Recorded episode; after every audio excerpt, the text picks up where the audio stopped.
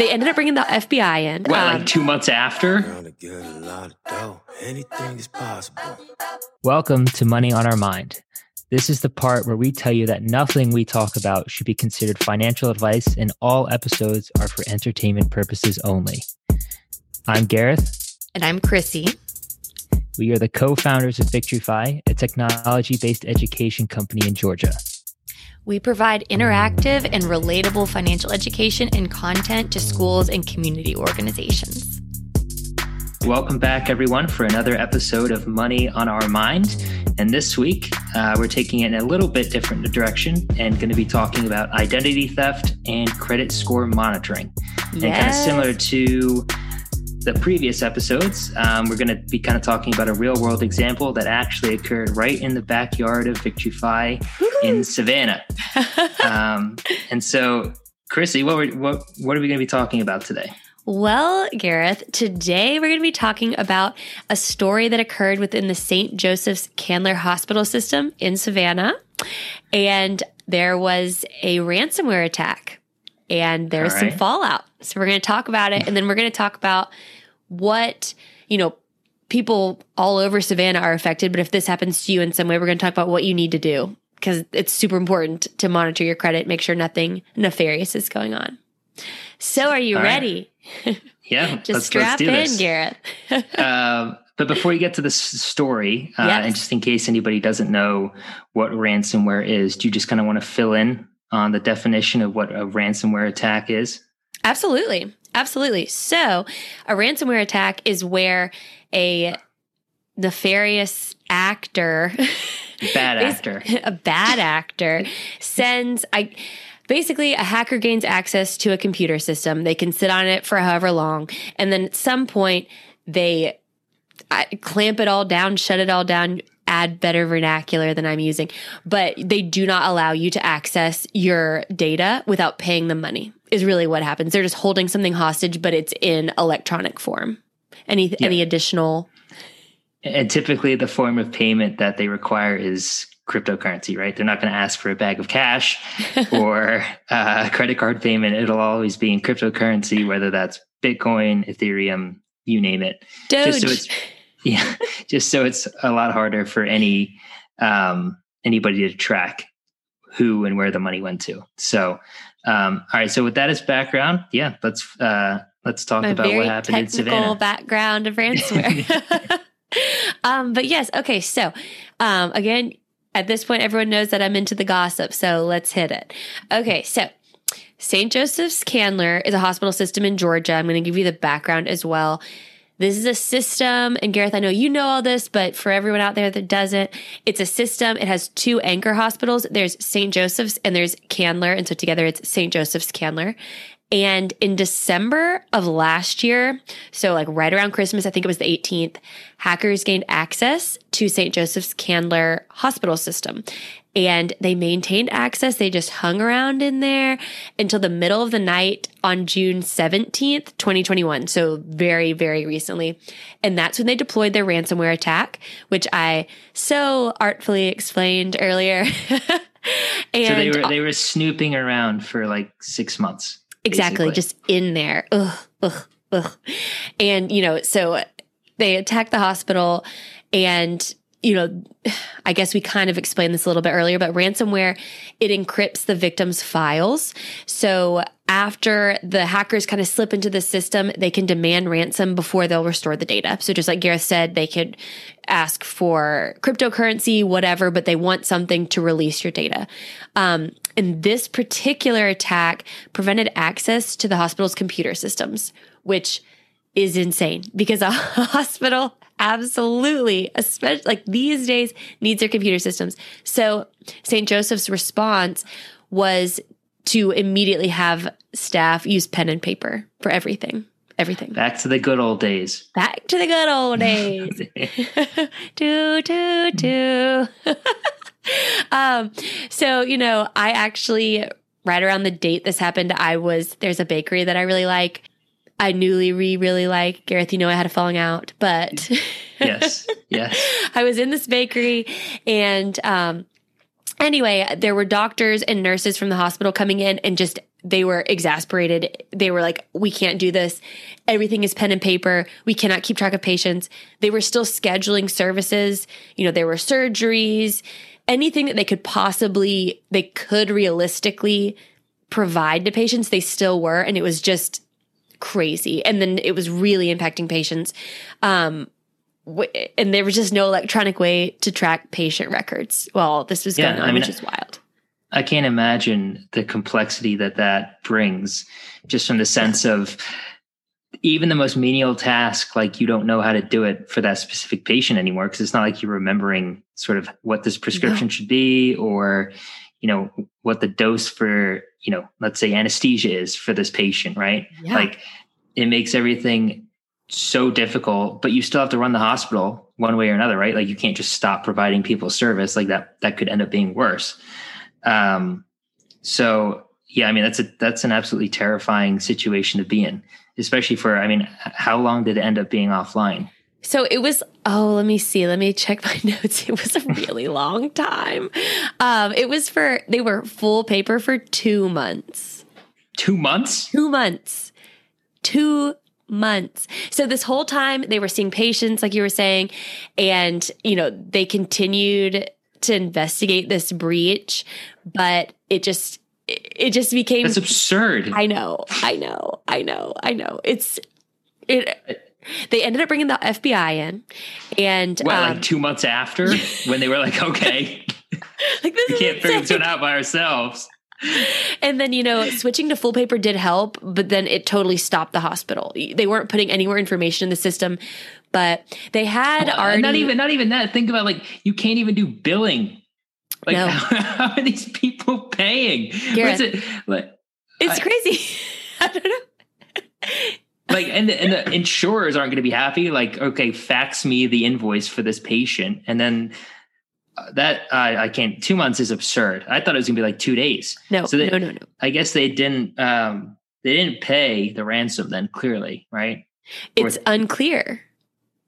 I mean, after two months, I feel like you got to pay. I think so. I did a little research into hospital hospitals want to pay this back because this is life or death situations. Yeah. You know, if they can't be online, they have patients, you know, especially patients certain patients absolutely needed help and they couldn't get it.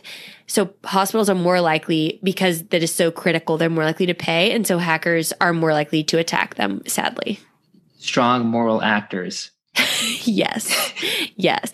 And so when they did this investigation, they learned that the files contained patient information. And so listen to all the stuff they took names, addresses, birth dates, social security numbers, driver's license numbers, patient account numbers, billing account numbers, financial information, like from everything. Um, health insurance plan member IDs, medical record numbers, dates of service, provider names, medical and clinical treatment. They have everything. Everything. Yeah, everything. Everything. It's insane. Um, I also, in doing a deep dive, I saw that um, on the dark on the dark web, you can Yes. sell medical records for sixty to seventy five dollars per person. And St. Joseph's Candler, they had they have patients' information that was stolen. They had one million four hundred thousand patients, individual patients, and someone could sell that for sixty to seventy five dollars per person. That's a lot of money. That's insane. That's, That's insane. a lot of money. I mean, Well, so I'm still I'm still stuck on the fact it was two months of pen and paper. Um, but I guess what we- what we're supposed to talk about here is not the length of time that this attack occurred for, but sort of how to well try to protect yourself against these things happening because yes, at this point, um, you know, it's sort of inevitable that you're going to get caught up in one of these attacks, right? So it's not a matter of if, but when. And, you know, you may not know you're impacted by one because it feels like, you know, there's a new one that comes out every day, right? And it's it's becoming more prevalent that it's happening on like our actual infrastructure as well, right? So, like you mentioned before, there's been a like a large increase in attacks on like hospitals for the reasons that you said, and also you know just back in what was it earlier this year with the uh, the Colonial Pipeline ransomware attack, right, where they just shut down the oil pipeline that serviced like the Northeast, and you know that was resolved in not two months, a little bit quicker than that. um, but it was never disclosed as to actually if they paid or not. Um, I would believe that they probably paid it because it was so. I think they're all paying it. I mean, I don't know, Yeah. but what else know. are you going to do? Um, well, I, I, you know, after all these things happen, though, it kind of comes out that the IT departments or whatever controls they have for their data security weren't even close to being the standard or kind of up to up to scratch. And that's always seems to be the problem when it comes to this stuff, or in most of these situations. Um, and so I think it's putting far more emphasis on you actually do need to kind of meet the requirements. And that's sort of, I think, where you're starting to see like, you know, the the executive branch like come out and make try and make policy decisions towards like cybersecurity and whatnot because it's it's only going to get worse, right? Um, and so, all that being said, um, all that to say is you just need to try and do your best to protect yourself for when this is going to happen, right? Because it is, and you know, you just need to know what to do. And so, in a lot of these scenarios, right, like um, the the company that is attacked that your data may have been on that you know is compromising and whatnot they typically or sometimes i should say they give you like a year's worth of protection of Candler credit did. monitoring. Joseph's Candler did do that here. Yeah. So that that essentially gives you not something that's going to stop anyone from doing something with your data, but more you would find out if someone did, right? And that's the whole point of this. It's like being aware of what people are trying to do with your information rather than being in the dark and then when you apply, you know, let's say you, you apply for a mortgage in 5 years and you see that people have taken out all these loans with your social security number What a nightmare. and haven't paid them back and your credit is ruined and and all that um all those terrible things so you know in this situation like you mentioned chrissy right they gave you one year's worth of credit monitoring i would argue it probably should be more than one year it seems to be a little uh little little slim on what they're giving you but at least it's something It's something. Yeah. And so, what else can people do? I know, easy thing keep an eye on your bank statements. I've actually had um, several, and Gareth, I don't know if you've noticed this, but I've had several friends. This is this is through a bank. This is not through the hospital, but um, monitoring their bank statements and noticing odd checks that are being written in their name lately. I don't know if you've heard Mm. about that. I have not. Um, but that's it's kind of like a. I don't know why it's. I, I honestly have had three friends in the past three weeks that this happened to, which is odd. But anyway, monitor your bank statements. That's so easy. You can log in at any time and just look. Did I charge? Did I go to Target? Probably, if it's me. But like, did I do this? Did I spend this amount? Look at that. Look at your checks. Um, keep your eye on everything. That's also, you know, we're talking. That's just an easy thing to see if there's anything's up. You know, um, and then like Gareth said, monitor your credit, see what's out there. You also can get a free copy of your credit report once every 12 months from each of the three credit reporting agencies. So you can go to Equifax, Experian, TransUnion. Um, you can always do that regardless of whether or not you think you've been in a data breach. Yeah, Um, and and honestly, it's just look at look at your stuff, right? Like look at your credit card and look at your bank account, and just make sure what's on there represents, you know, what you actually bought, right? And all the banks make it pretty easy to be alerted, right? Like you can turn on alerts for like every single transaction, right? So as soon as something weird could happen, you'll find out, right? And that that's sort of the easiest way to make sure that you know what's going on. And then the second part being, okay, sure, you're monitoring your bank account and your credit card, but what's actually happening to your credit, which is associated with your social security number. Mhm. And that's sort of what people can use to take out new loans or, you know, just borrow money that you you're completely unaware of that would not show up in your bank, right? Absolutely. So, for instance, if you know you're monitoring your Wells Fargo account, but then this person goes up goes goes and opens an account with Chase, Yeah. you would never know, right? And so that's the whole purpose of monitoring your credit credit score and your credit report because that indicates all the types of money that has been borrowed underneath your social security number and that's the way to sort of like definitively make sure that everything is kind of right and should be what it is so those are sort of the two primary methods well that at least that we like we think of uh, to make sure nothing funky is going on. And you can even take it the next step further, right? And actually freeze your credit. So, what you can do um, is actually call those three companies that Chrissy mentioned. So, Experian, Equifax, and TransUnion, and initiate a freeze on your credit, which basically means that you can't, no one can use it, right? So, like if you apply for a loan and your credit is frozen, when the bank kind of enters in your security number to kind of check kind of who you are and kind of what your activity has been in the past, there'll be like a complete block. And it'd just be like, no, we can't, you can't like lend this person money essentially. That's the easiest way to think about it. And the only way for it to be unlocked is you calling them, right? Um, I'm not going to say that you can't get round a credit freeze if you're a hacker or whatever, because I'm there's definitely ways that that could probably be done, but sort of best practice, you know, that's sort of what what is recommended, right? it's much more you know much more difficult. And especially if you're worried about this that might be something you'd consider and you don't have a plan. You're not trying to buy anything in the near future you know. It- that's definitely a great solution.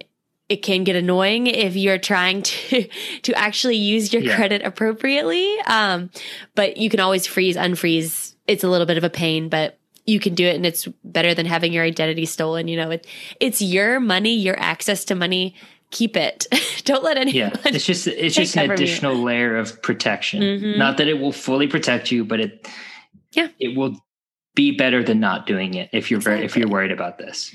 exactly Um, so any other pieces of advice you have i mean i feel like keep your eye on bank statements you have now check your credit score take advantage of any monitoring that they will give you. If it's free and this company that lost your data will give it to you take it. And you should be able to kind of demand that if they're not offering.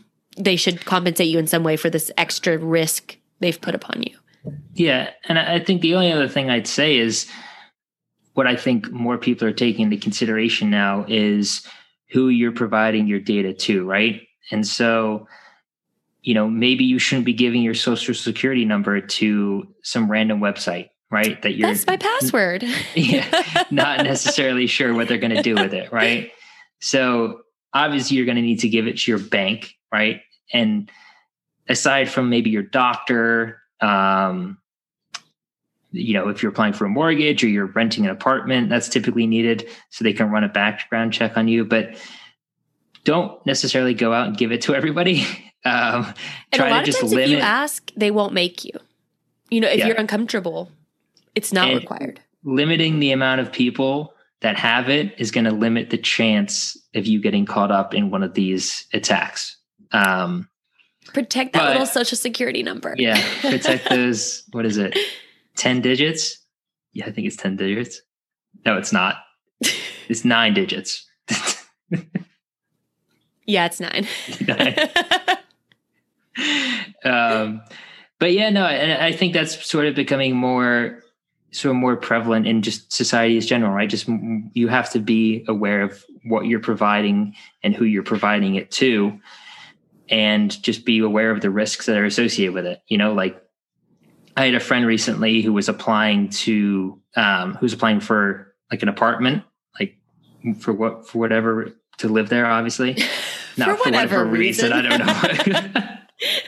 yeah, obviously to live there. And the landlord wanted their social Secu- security number on paper, which was weird because it wasn't a, like an electronic application. oh, And he was just talking to me about it. And I was like, I would not do that. Like, no. Just no, don't put it down. He probably won't even ask for it. Because I don't know what he's going to do with that piece of paper, right? He could just stuff, stuff it in a drawer and who knows what happens after that. You shouldn't, don't So- put things on paper. Yeah. so just just things like that being cognizant of just like i said who and Mhm. who you're providing your data to, um, and what data you're providing. Um, because you know when when certain companies get attacked and your like first name and your email get leaked, like that's not necessarily the worst thing in the I world. I mean, it's already out there. Like that's Yeah. gone. Just to, just that's gone. but the other stuff, it's important to try and keep that safe. Um, so that's that's all I've got. I think that's excellent, Gareth. This is great advice. Hopefully, we're not victims of a data breach, but if we Yeah. become, we know what to do now. And you know that the hospitals will still run, which is good. Exactly. I Pen mean, I don't know if I want to be getting a. I don't know if I want to go in for like surgery and they get my little paper chart. I don't know. Eh. I mean, I, I it, it might be a little bit too crazy, but I wouldn't be surprised then if like hospitals start doing training to prepare for these situations, right? Yeah. Like I mean, Hey, honestly, no computers today. Yep. Gotta it's go all paper. paper. oh my gosh, seriously. Uh, okay, well, this has been lovely. And, um, you know, listen to us next week. We'll have great episodes coming your way.